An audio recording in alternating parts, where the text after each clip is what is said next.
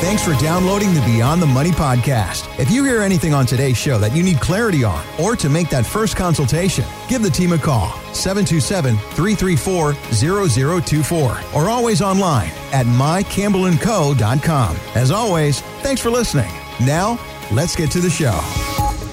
It was announced last week. The new CPI Consumer Price Index number came out. So basically, the inflation number we've been talking about for months now, down down to 7.7%, which feels like great news because we've been hovering in the eights and even touched the nines this summer. So, as we see the CPI at 7.7% as we head into the holidays, I mean, does this feel like maybe we're going to start getting some relief from these record high prices? I, certainly hope so. I mean, you know, 7.7 is still extremely high, but, you know, compared to a 9 and a 10, I mean, that's that's really great that it's starting to come down. And I'm hoping that we just keep sliding right down that hill. what would make you happy? Like, would it be consecutive months of another three tenths of a point, maybe come February or March, we're into the fives? Is there is there somewhere that you're kind of looking at as kind of an ending point for right now, or it's just it's too all over the place? I think if we can get to five or lower, that'll be much better for us all the way around. Yeah. All right. Well, listen, Jackie doesn't have a crystal ball. We can't predict what's going to happen, obviously, but we will tell you the importance of having that plan and give the team a call and take advantage of that complimentary portfolio comparison from Jackie Campbell and the team at Campbell and Company Wealth Advisors and CPAs. If you have that 500,000 in assets, Jackie wants to sit down with you and customize a plan or adjust your plan as needed. Again, no cost, no obligation to you. It's a complimentary portfolio comparison when you call 727 334 0024. One more time 727 334 0024. And as we talk about inflation, we keep hearing the word recession over and over again coming up. And we've seen it happening because of the recession, our layoffs. A lot of the major tech companies, Jackie, Meta, who owns Facebook, laid off like 10,000 people. Uh, who else? Uh, Coinbase. Uh, some of the tech companies did some big layoffs. I know Twitter's going through major layoffs, right? Even Lyft, Amazon. Mm-hmm. So, if a layoff, we feel like it's in our future, what steps should we take? Wow. Well, I know personally some people that have recently been laid off, and it, it's certainly happening not just in the big corporations, but in some smaller ones as well. And the number one thing that we talk about it's to have six months of emergency funds. So if you don't have three to six months of your monthly household expenses or your needs in savings, in cash and in, in savings, you definitely need to lean into that and to work towards that. That is number one. And, you know, get your resume buttoned up. If you think you're going to be in an industry that might have some layoffs or some potential layoffs coming, uh, definitely get that resume up to date and be prepared. Just don't be blindsided. That would be the two things that I would recommend. And thirdly, if there are any skills that you need to be brushed up on or you think you should have to be really recognized in your industry, do it. Don't put it off. Have you worked with any clients who unfortunately got laid off, but it turned out to be a blessing in disguise? Oh my gosh. I always think that what is meant to be is going to be. And I do think that you have to do your part, though. It's not just, you can't just be lazy and say, oh, that was meant to be. Right. Um, but I think many times it opens the door for you and it gives you the freedom to do what you really want to do. I talked to somebody that wasn't really content with their position, but they're like, yeah, I get to work at home and it's kind of easy. It's not a lot of stress most of the time. And then they lost their position and, you know, now they get to really focus on what they really, really and truly want to do. Mm-hmm. 727-334-0024 and getting laid off can be stressful dealing with you know your finances can be stressful WalletHub released the most and least stressed cities across the us now the factors included crime poverty job security and health now the top five most stressed cities in the country can you name any of them off the top of your head what would you think jackie campbell I would say Detroit for sure mm-hmm. would be in that. Mm-hmm. I would think somewhere in New York would be on the list. So the top five Cleveland, Detroit was second. Gulfport, Mississippi was a little surprising. Baltimore and Philly, those are your top five. So Gulfport, Mississippi, that's a, that's an interesting one to me. But you know, the headlines today, Jackie, are stressful. So how do you help clients get into a better place when they feel like they're just stressed out? That's a tough one because you know I have to do my own self talk, and I have my own friend that's a mental health therapist too. So, uh, you know, it's just about doing what you need to do to be confident. I think that's the number one thing, and you know, deep breathing, drinking your water, and you know, being mindful about how you're spending your money and how you're investing. You don't want to be reckless with everything, But prior planning, that really can reduce your stress significantly. And whether it's estate planning, whether it's your financial plan, whether it's your retirement plan, whether it's making sure that you're making the income that you deserve to earn based on your skill and your trade and your knowledge.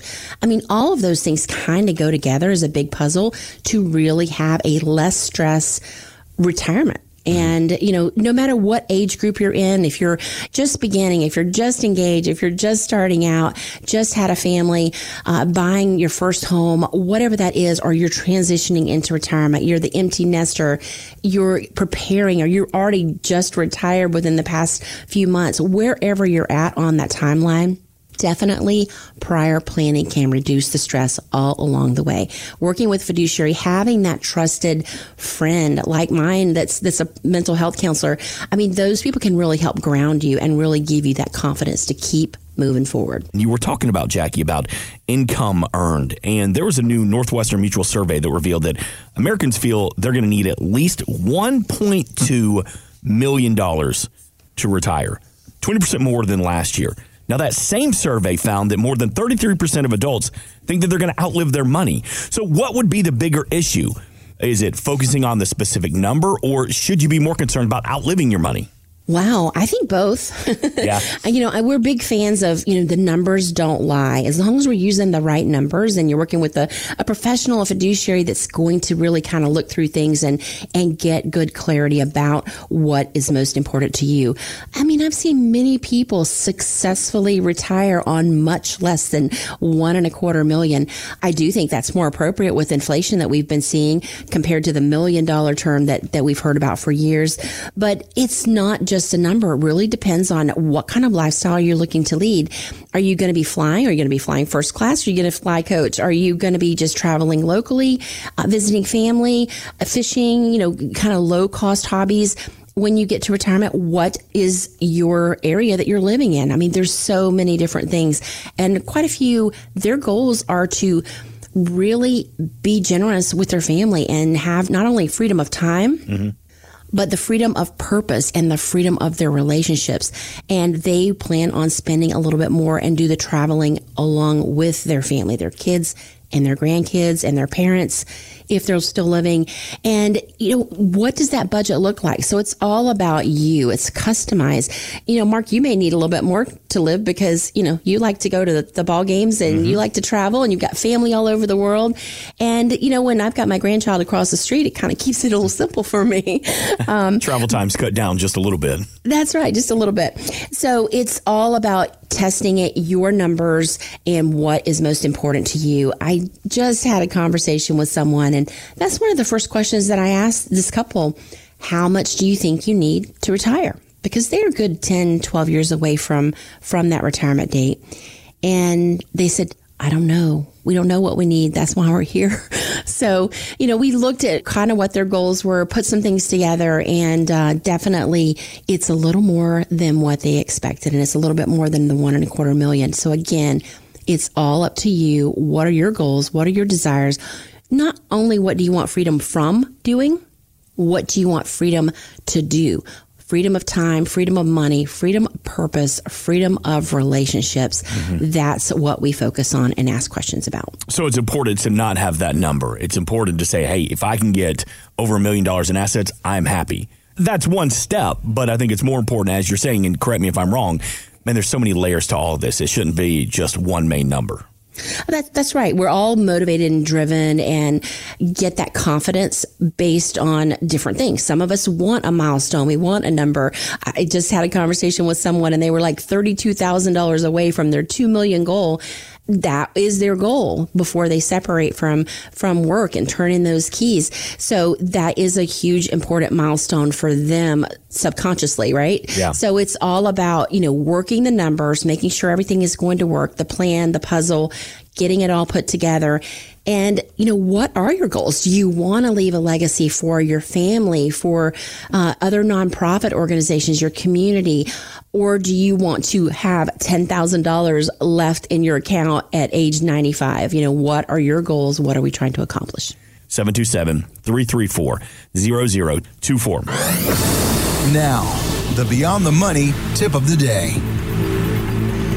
It's almost tax time. We talk about tax season and tax planning never really ends. It's like laundry. It never goes away, but it's almost that time. Do some year end tax planning.